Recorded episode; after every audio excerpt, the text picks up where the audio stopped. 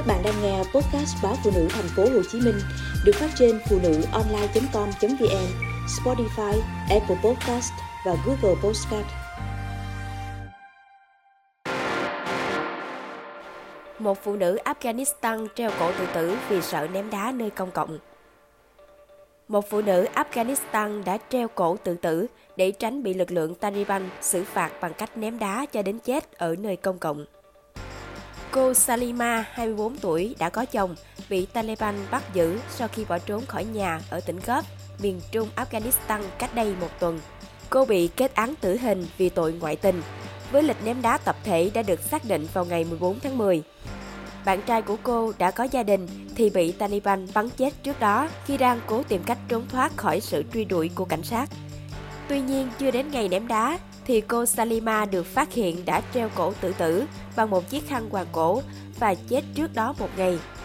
Salima bị lực lượng Taliban bắt giữ khi đang trên đường tìm cách chạy trốn một mình vì theo quy định của chính quyền Taliban, phụ nữ muốn di chuyển với khoảng cách hơn 70 km cần phải có một người thân là nam giới đi cùng. Lực lượng Taliban tuyên bố Salima và bạn trai đã có gia đình nhưng lại có mối quan hệ tình cảm với nhau và đang tìm cách bỏ trốn khỏi địa phương.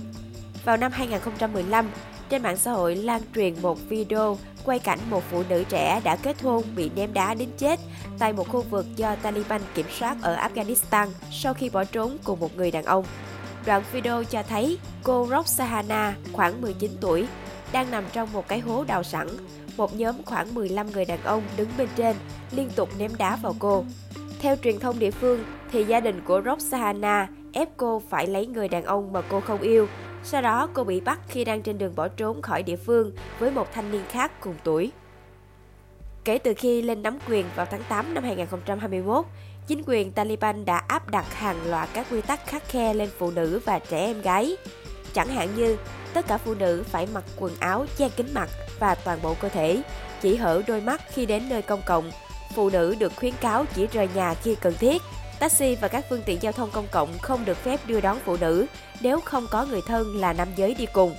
Nam giới sẽ chịu hình phạt nặng, bao gồm cả hầu tòa và đi tù nếu để người phụ nữ trong gia đình vi phạm các quy định về trang phục.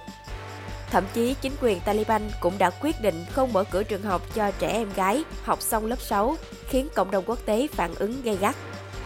Hồi tháng 8 năm 2022, phái đoàn hỗ trợ của Liên Hiệp Quốc tại Afghanistan đã công bố một báo cáo bày tỏ sự quan ngại về tình hình nhân quyền tồi tệ ở Afghanistan kể từ khi Taliban tiếp quản, nhất là tình trạng giết người không qua xét xử, tra tấn và đối xử tệ bạc, bắt và giam giữ tùy tiện, vi phạm nghiêm trọng quyền của phụ nữ và trẻ em gái.